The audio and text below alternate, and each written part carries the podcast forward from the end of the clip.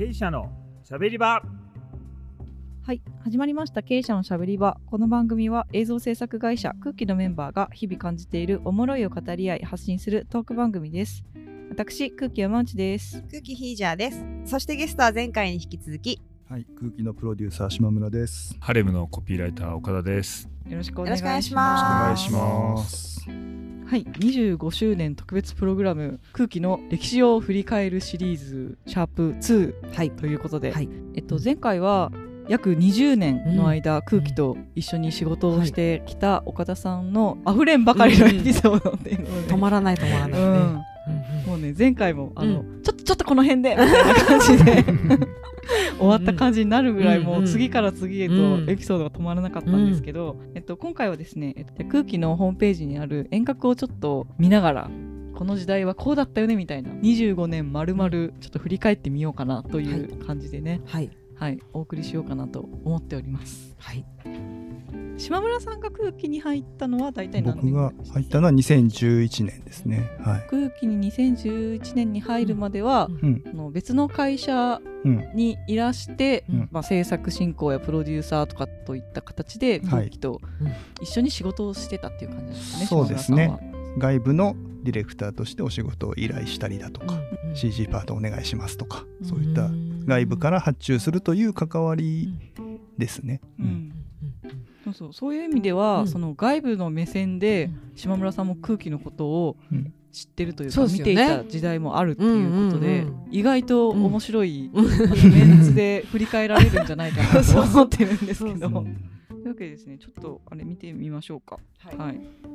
でえっとまず1997年にうん。えっと映像制作事業を開始ということで12月12日ですね。うん。はい。有限会社空気モーショングラフィックス設立ということで、社名が違ったんですね。社名活性違いましたね。うんうんうん。そうですね。で映像制作事業を開始した後2001年に江口,、江口さんがうん代表取締役社長に就任、で最初に、えっと、その1997年から2003年ぐらいが初めて岡田さんが空気と接触したのでは？そうですね、うんうんあの最初にお仕事をん。お願いしたというか打ち合わせに行ったのが、まあ、その間だと思います、うんはい、でその頃もう2003年の時点で当時の岡田さんとその一緒に行った広告代理店の方がもう空気の存在を知ってるぐらいには、ねはい。実績がちゃんと積み上がっていたというね。やっぱりもう当時話題になっていたというか、うんやっぱ空気っていうちょっと面白い会社があってっていうのは、いろんな人から聞いていたし、僕の中ではあのそのなんかロボット的なものが動いたりとか、うんなんかそういうのが CG だと思っていた中で、あの江口さんのピックウォークって、まあ、単純に企画としては面白かったので、ちょっとそういう意味でも興味が湧いたというか、うんこう CG の会社って言ってしまうとただ単にそのなんかこうその制作メインのうんそういうところに見えるのに、なんかこうその中で面白いことをやってる人がいるっていうのが、あーやっぱその当時からその企画から、そうですね、うん。なんかぶぶっ飛ばしてんなっていう感じは抱いてましたね。岡田さんが江口さんと初めに仕事したその洋服のある山は僕が江口さんと初めて仕事した仕事でもあるんですよ、うん。うんだから3人が揃った最初の仕事っていうことなんですけど、へーすごい。もうその時にはもう俺もああこの人が江口寛かと思いながら見てましたから。うん。いやで作ってるものは知ってるからあ見てるからああこれあれ作ったのがこの人かみたいな気持ちだった気がしますね。ここから2007年に社名を空気株式会社へ変更、うんうん。そしてねこの辺りの2007年から2009年でね江口さんが、うん。うん。えっと、カンヌ国際広告祭であうん3年連続受賞っていうこと相で模さ相模オリジナル。東京の CM とかをガンガン作られてた時期ですかね。そうですね。こうん、まあ多分あ江口さんの仕事で見かけるものが、まあ、うん。なんだろう。いわゆるみんなが聞いたことのある企業のものとかがすごく多くなっていってた時期じゃないでしょうかね。うんそうそうだからこの頃はあのちょっと僕は江口さんとはやや疎遠期というかあの理由は単純でこう頼みたくてもスケジュールが空いてな空いてない。くて頼めないっていうのもあったし、まあ、江口さん自身は全然何も変わらなかったんですけど、その僕らの方でやっぱちょっと「いやまあ江口さん忙しいよね」っていう感じでその後広島に行くまでの何年間かはちょっとそういう時期があるんですよね。うん。だからあの江口さんが活躍してる時ははい。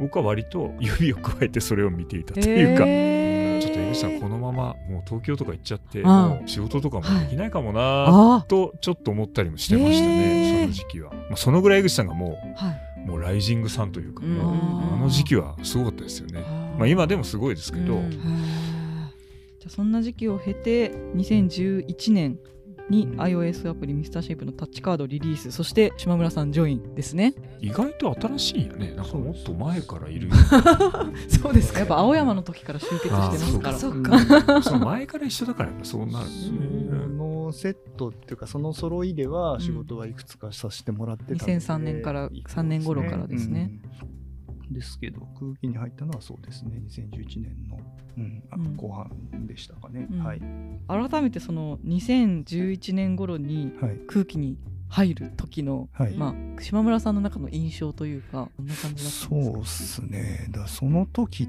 て江口さんとはだから外部の監督として、うん。まあ、何度か仕事もしていて、うん。江口さんはこんな人っていうのは知っていてあとはね木綿さんと白川さんと残るごく一部ぐらいは知ってはいたけど、いほとんど僕はそのぐらいの人しか知らない。だからうん CG を作るチームの取りまとめをしてる人とかとかはやり取りがあるけれど、ううん。んじゃあ具体的に手を動かしてる一人一人までよく知らない人数としてはそこそこいることは分かってるんだけどみたいな感じのちょっと割と謎の、うん。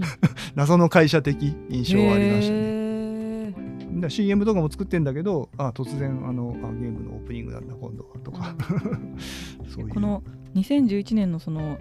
白川さんと高村さんで作られてたタッチカードが出た時はうん。どんな感じでした、僕はその映像とかうん。広告とかしか見てきてないから、うんうんまあ、こんなもんもうん。自力で作れるんだみたいな感じ。うんすげえって思うで当時ね高村君とかはそのいろいろうん。なんだろうなインタラクティブな例えばタッチパネルを使ってうん。何かこの働きかけに対して何か反応が返ってくうん。る何かとか作っててそういうのって普通の映像にはないじゃないですか。うん。あこういうこともできるんだみたいな素直に関心ですよね。うん。そういう人もいるいる会社なのかうん。おもろいなっていう。空気のそのいろんな上のディレクターの人の話とか聞いてて、うんやっぱ面白いなって思うのが業界的にも社内的にも、なんか生存戦略的に自分の立ち位置を、うん。こうしていったらいいんじゃないかみたいな感じで模索しながらうん。自分の道を決めていってる人が多いっていうか自分は違うところで力を発揮しようみたいなところでなんかアニメーションとかゲームのオープニングとかをうん。やりに行ったりとかうん。そういう生存戦略的なところがなんか私はすごい好きなんですよね。まあもこのポッ。ドキャストもそうなんじゃない？あ確かに。そうです山内さんの。確かに。ね発案だからね。だってなんならこれがうん。多分あの会社の人にうん。OK もらったのもうん。これは江口さんから、ん。あのもらったコメントですけど、うん。映像媒体とかだったら、多分いろいろ言いたいことがいろいろ出てくるんだけど、うんうん。音声コンテンツだから、うん。もうおいいじゃん面白いじゃん、うん。やってみるよみたいな感じになったみたいな、うんうんうんうん そうそうそう、んそういうコメントをもらったことがあって、うん。うん。おーなるほどみたいな、うんやっぱみんな自分の得意分野とかだと、うん。口を出しいや自分ができちゃう人たちなので、うん。こう口を出したくなっちゃうけど自分のうんこうね被らない領域だったら、うん。どんどん、うん。で面白いことが好きな人たちだから、うん。面白いからやってみなよみたいな感じになるというか、うん。それが結構特殊かもしれないですね。うん。そうですね。うん。でそこから2013年に、えっと、江口さんがテレビドラマ「明太ピリリ」が放送開始ということで、うんあれですよね。あの、うん。福岡の朝ドラ的な枠というか。そうそう。うん。15分ぐらいでしたかねう。ん。最初ね。うん。はい。でテレビシリーズで TNC さんで放送されて、でさらに東京オリンピックの招致映像「トモロービギンズ」で跳ねるという。そうですね。ん。有名になりましたね。うん。ディレクション上原さんのクリエイティブディレクションが江口さんっていううん。そうですそうです。座組でね、うんあれはもう編集が、うん。あの上原さんなうんん、ですけど、そうですね。シェイプのタッチカードがリリースされた後2012年に上原さんが空気にジョインってことそうですそうだから僕よりちょいやそんなに開けずに上原さんが入って、うん。で荷物をいろいろ持ち込んだのに、うん。すぐここへ引っ越しになっちゃって上原さん大変そうだなと思ったんで北そばから引っ越しかと思った記憶があるんで、うんそあじゃあ上原さんが入ってすぐにその東京オリンピックの仕事うが、んその年の年末とかじゃない？ですよね。だって、うん。あのあの CG 作ってたのがね。生島さんとか、うん。うんあのハートの CG ですね、うん。うんですけど、んなんかもう年末年始返上してみたいになってあおっしゃってましたもんね。当時あのギリシャ人のうん。CG のスタッフさんがいたんで、ギなんでリシャ人。なんでこんなにうん。年末年始ねうん。詰めて働くんだ、彼が言うから 周りから「お前んとこの出し物のせいだろうが」みたいな話。にあそうかそうか。オリンピックだお前んとこ発祥の行事のせいだろうみたいな。話みたいなそういうことか。笑い話みたいなやり取りがあった記憶が だからか、だからあの、うん。終わったらお休みにねずらしてお休みするから頑張ろうみたいな話ですけど。仕事もうん社員もうん。国際色豊かな時期でしたね、この頃は。確かに。うん。そしてその後2014年に代表とまり代表取締役が木綿さんに大丸福岡天神店のキッズフロア、ハイタッチタウンプロデュースとうん。今は亡きイムズにて空気のうん個展、大大空気。大空気店ですね。はい、はい。開催ということで、うちの会社って割とその一般に向けての PR が、うん。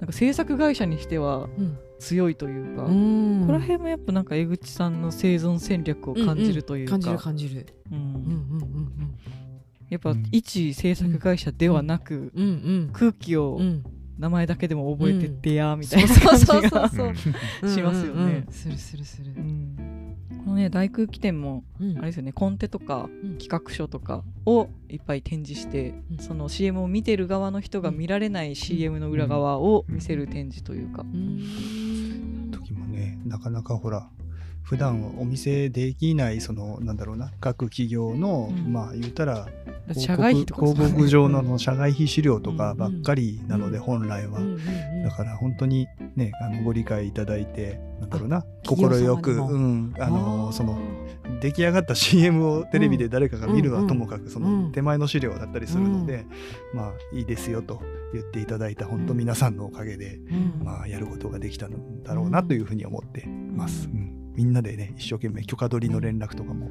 うん。してましたしね当時。うん。いや私あれなんですよ、うん。その入る前なんで、うん。大空気店には行けてないんですよ、ね、ああそうなんです。名古屋に当時そう名古屋にいたので。そうなんですよ。私も行けてない。で多分インターンに来たのが2014年。うん2014年の夏とかだと思います多分空気店の後。ですか。うんですねうん多分。で2015年にあの私が入社させていただいて。で なるほど。はい2015年かすね、うん。で飛んでちょっと2017年に、うん。えっと、東京オフィス開設20周年を迎えで2018年にうん福岡市科学館のスケスケ展をうん。企画制作開始、そうですね。うん。今北九州でやってます。はい。うんはい。スペースラボで1月9日まで開催中です。でもね、この頃になるともう、なんだろうか、福岡市科学館だけじゃなくて、まあ、いろんな、なんでしょうね、展示施設とかの、あの、展示物うんうんうん。を作るというお仕事も割と、そうですね。高村さんの仕事も、えっと、タッチカードからうん、ワークワークからうん。展示とかそういう体験ベースに、うん。体験ベースのお仕事をどんどん広げていっているっていうそうですね。ところですよね。うん。で同じく2018年に映画ガチ星公開。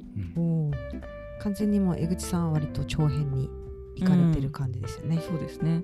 さっきのスパーリングの話で言うと、はい。なかなかスパーリングができないうんんですよ。江口さんの物理的なスケジュールが取れないから。なるほど。だから、まあ、メールで送って、それで、まあ、まとめて帰ってはくるんだけどはいはい、はい。もう2、3ラリーぐらいしたいところができなかったりとかして、のまあ、こちらがね、理解が及ばないっていうのが、まあ、あるんですけど、前は対面でスパーリングしてたそうですね。まあ、まあ例えば忙しくてもなんとか。うん。まあね例えば江口さんがその撮影が何日も続いてるとかになると、うん。まあ、僕らもねメールなうんうん。り何なりできる手段で送るけど、うん。で見て返事もすぐくれるんですけど、うんうんうんあそうか。じゃあこういうことですかって言って、あそうそうとかいやそうじゃなくてが返ってくるのはその日一日の撮影が終わった後の夜中とかだったりするんですよさんは別の撮影をしててとかだからそういうことがこうやっぱり長いものに入っていくと増えていくじゃないですか。あってなってくるとどうするみたいなうん。ーことのそうですね。うん。だから広島の時とかは、まあ、一緒にそれこそ新幹線で3人で乗って、うんうん。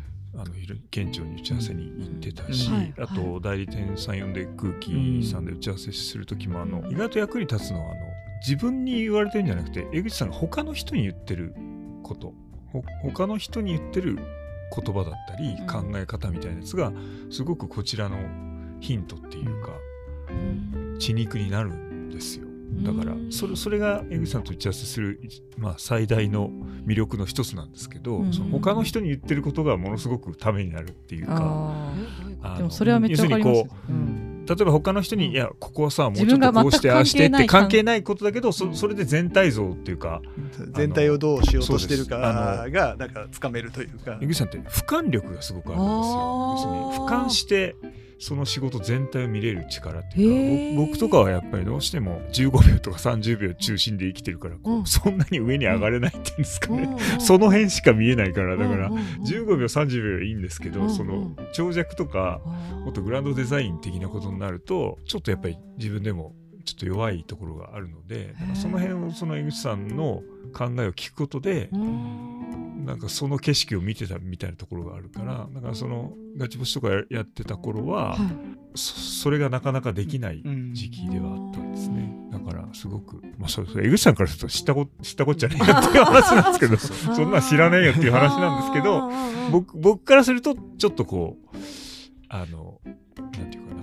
まあ上上手にねで効率よくやらないとっていうのは意識はうんしましたかね。さんのそのステージが広がるに伴って、うんうんああやっぱこういうとこ頼りにしてたんだっていうところが、まああ、改めてこううん。思い知るというか、そういう時期でもありましたね。うんはい。でもこの時期からなんかあの木綿さんから、うん。その岡田さん一緒に仕事やりましょうよっていう感じでうん増えていってた時期だと思うんですけど、その辺はやっぱりまあでも、木綿さんに関してはもうシンプルに、うん。やっぱり江口さんとの仕事、ん。島村君との仕事をうん。木綿さんの目線で見てて、うん。純粋に使いたいと思ってくれた。んだと思いますけどね。逆に言うと木綿さんや上原さんうんうんもそうかもしれないですけど、うん。逆に言うとその準広告よりうんうんではないうん。うんその育ちというかうん。いう側のディレクターさんたちからするとん。逆に岡田さんはもう CM うん。広告のエキスパートなんで、うん。逆にそういったバランスのうん取りのをもたらす存在としてっ。ていうはい。お願いの仕方、はい。だから井口さんとはちょっと違ううん。お願いの仕方って感じがしますかね。そうですね。木綿さんもゲームとかモーショングラフィックス系の、うんからの出身で、えっと、上原さんもミュージックビデオとか、うん。そうですよね。ミュージックビデオ畑からの空気ですもんね。うんだからアイデアをね形にするとかっていうところはいいとして、うんじゃあ広告として着地するにはっていうところにやっぱり外部の意見自分以外の意見が欲しくなった時に誰にご相談するかというと岡田さんの名前が上がるという感じじゃないでしょう確かに山内さんが、ねうん。言われるように、そこからちょっとずつその木綿さんとか、うん上原さんとか、うん。まあ、はい。もしくは空気の大阪とか、うん。東京とかそのちょっと同じ空気さんの仕事でもうん。ちょっと別の座組っていうんですかね、うん。まあそういう、まあ、一方で島村君とは島村君でまた、うん。あの別のこととかもやりつつなんですけど、ちょっとずつそんな風にはなってはいった時期ですかね。ガチ星とか明太ピリの映画の頃とかは、うん。そのぐらいのタイミングじゃないですかね。はい。うん。木綿さんに関して言えばあの、結構タレントさんで空気ディレクターリレーっていうのがあって、はい。あの例えば江頭2時50分さおんは一番最初は江口さんはい。で江頭さんがはい。パチンコ店の店長だったらっていうはい。はい。はい。コア21江頭店長物語でその後 TNC の曲キャンとかで江頭さん使った後にでその間にうん。あの熊本にやたらパチンコ屋に強い代理店の営業がいて いっぱい取ってくるんですけどそのまた別のパチンコ屋ではい。今度はその江頭さんをもうちょっとこうキャラクターっぽく使いたいっていう企画があった時に、あの木綿さんにお願いして江頭さんがいっぱい増殖するみたいなあれも木綿さんのリールに確か入ってたと思うんですけど、うんうんうん。そういうのやったりとかしてますね。なんか僕は僕でその空気のディレクターの人の才能を利用させてもらったというか、る うん、っていうのはかなりありますね。なんか確かにあのか過去のリールを見るとなんか岡田さんのコピーのテイストとやっぱ空気の作るものってなんかもともと似てるっていうかその相性がいい感じがグ ルーヴがあってんですけど。うんうんうんうん。ねなんだろう。ダジャレとかね。思岡田さんの面プランとかコピーってやっぱキャッチーさがうん。すごいじゃない白いうんですか。立ってる。うんうんわかりやすいって言えば、あの簡単ですけど、うんうんうんうん。それだけじゃないっていうかちゃんと印象に残るとか、うんうんでもあの今あの島村君と一緒にやってるやつは、うん。ちょっとそれとは違うっていうかちょっと少し大人の感じだよね。そうなんですよ。ちょっとだけそういうのもあります。ちょっとだけちょっと哲学を感じるそういうのもありもます。のだったりします。はい。なるほどたまにはそういうのもやりますっていううんうんうん。一応アピールさせてください。経営者のしゃべり場。そんなはい。2018年のスケスケ展とガチ星なんですけど、えっと、2019年にはうん。スケスケ展がね、うん。先ほども言ったように巡回展がこちらからスタートしまして、うん。えっと、スケスケ展は最初高架市科学館の企画展だったんですね。そうで。すそうです。うん。そこから全国、はい。はい、2019年から全国になって、うん。えっと大阪を2019年には大大阪オフィス開設。うん。で映画「ザ・ファブル」公開明太ピリリ公開。うん。で2021年は映画「ザ・ファブル殺さない殺し屋」公開。はい。そしてね来年にはネットフリックスドラマ「サンクチュアリはいはいがはいはいそう公ですね。すね。はい。もうあれですよね。トレーラー一部公開されてましたよあね。そうですねね。この前。はい。うん。いやもうあれ見ただけでもうね。十分面白そうっていうかですよね。そういう口コミ多かったですね。そう。あのサンクチュアリはオープニングとか、うんテロップ周りとかもはい。空気が、はい。あそうなんですね。あはい。うんうん。オープニングはあの上原さんが出る、あー素晴らしい。そして来年の夏はまあ正式名称まだ決まってませんけどうん。映画「明太ピリリ続編2023」はい。うん続編がはいできます。公開されますまあちょっとうん遠隔をちょっとうん。ざっとはい読んでいったんですけど、あれですね島村さんと岡田さんがやっぱ江口さんとの仕事がうん。色濃く、うん。あのやっぱされてるってことでなんか空気の偏ってますね。25周年というよりかは、うん。もうかなりあの江口さんのなんか振り返っちゃったなみたいな。でもちゃんとちゃんと上原さんともそうですね。おめさんともい。ただきはいました。はいあの僕最近大阪と東京の仕事があったんで8月9月は割と頻繁にあの特に大阪の空気の方には久保田さんはい。の方に行ってたんですけど、はい。やっぱりその大阪の空気のスタッフも非常に活気があって、うん全然違いますよね福岡のあノリが全然またこう、うんいいい意味の関西ノリがあって、うんうんうんイケイケのノリがあって、うん制作のスタッフとかも若いし、うん面白かったし、うん。で江口さんがうん。長編に行かれた後もね、上原さん、木綿さんはねどんどんどんどんやっうんぱり素晴らしいお仕事されてますし、うん。すごく外から見てるとパワーダウンしてないな、うん。広告は広告の勢いを維持し維持しつつ、うん。その幅が広がったという印象ですね。うん。まあ、江口さんも全然広告やめたわけじゃないよって言ってましたし、まあ、相変わらずフラットな感じでん面白い映像をもう自分は作るだけなのでっていう、うん。まあ、そういうシンプルなだから長編だろうが CM だろうが面白ければやるっていう。申し合わせてはいないんでしょうけど、うん。多分木綿さんも上原さんもうん。同じような志でやられてるのかなと傍から見てて勝手に思うんですけど、岡田さんがそのおっしゃってくれてた、うんその全然パワーダウンしてないみたいな、うんそのちょうど私が入った時期が木綿さんが社長になったばっかりの時期だったりとかするんでやっぱそこからずっとその社長木綿さんうをんこう見てきて、うん。あの江口さんが代表されてた時の空気を受けてのそこからの8年ぐらいですかね。うん。そううんうん8年ぐらい見てると、ん。やっぱかなり木綿さんもがむしゃらに頑張られてたな、みたいな感じがすごくしてるんですよね、やっぱり。それを身近でうん。島村さんも一緒に見てきたと思うんですけど、スケスケ展とかに、うんうんあのぶ体験とかそういう領域にも、もいいじゃんいいじゃんみたいな感じで、うんうん。やっぱあの前向きに推し進めてくれてたっていうのもあったのかなとかって思うんですけど、まあ。ともすればあ江口さんの会社でしょってうん。言われるのはまあそうなんですけどじゃあそれ以外の部分をうん。どうしていこうかっていうのはまあみんなが頑張ってた部分なのかな、うん。でまあさらに江口さんがねあの、まあ、ずっと長いものを作ってるかもしれないしそうでないかもしれないし、うん。でも江口さんずっと何かしらかを作ってるでしょうから、うん。まあより幅が広がっているんだったらまあとてもいいことなんじゃないでしょうかとつつ。うん。なんか何年か前のその決算のうんうん。会議の時とかに、毎年こう全社集まって、うんうん。こう今年はこうだったよね、うん今来期はこうし、うん。やっていきましょうみたいな感じの奇襲会的なものを、あの行うんですけど、うん。まあ、その時に、うん。その江口さんが、そのまあ、ご本人は出席されなかったんですけど、うん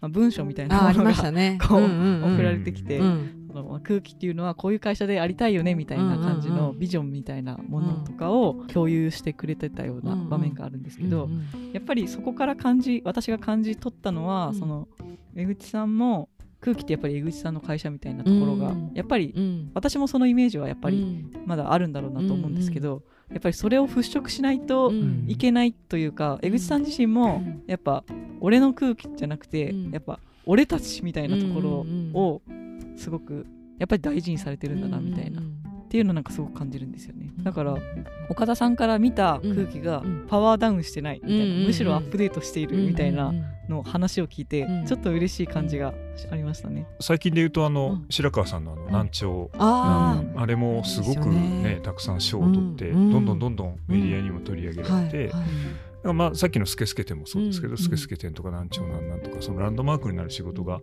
次々とやっぱりうん。空気の中から生まれ続けているっていうのはもう間違いない事実なので、うん。まあ、それは江口さんがさっき言われてたその俺たちっていうところに、うんなもうまさにそういうことなのじゃないかなと思いますけどねやっぱ。そこはもうそこでやっぱり萌えさんとか白川さんの中で負けてられないというか、うんうんうんうんうん根底にあるね、うんその気持ちね。いつも言ってますもんね。ね、そうそうそうそうそう。うん社長副社長がね。そうそうそうそう本当になんかいい大人、いい大人なのに。そうそうそうでもそこがすごいなんかいいところ、うん。うんいいところというかなんか、本当に面白いところだなうんうんとは、なんかすごい私も思うところではありますね。うんうんじゃあ、はい、こうこんな感じですかね。はい。はい、はい。はい。はい。じゃあこれからもね頑張っていきましょうということで、今回はこの辺で終わりたいと思います。はい、ありがとうございましありがとうございました。ありがとうございました。